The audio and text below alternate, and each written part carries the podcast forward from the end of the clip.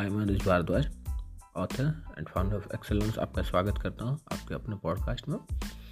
और एक बहुत बड़ी मिस्टेक जो है वो होते होते मुझसे रह गई। एक्चुअली हुआ ये था कि जितने भी डिजिटल गुड्स हैं उनको मैंने सजाया नहीं था, और क्योंकि सजाया नहीं था तो लोगों को अच्छा नहीं लगता जब डिलीवरी होती तो, क्योंकि नब्बे परसेंट कन्वर्जन तो लुक्स पे ही होता है। देखने में अच्छा है तो बहुत अच्छा, और देखने में नहीं अच्छा है तो जो आदमी है वो पर्सनली तो मुझे जानते नहीं है, उनको यही लगता है कि ये जो है कोई मुझसे किया है, तो आगे चल के वो मुझसे डील नहीं करते फिर।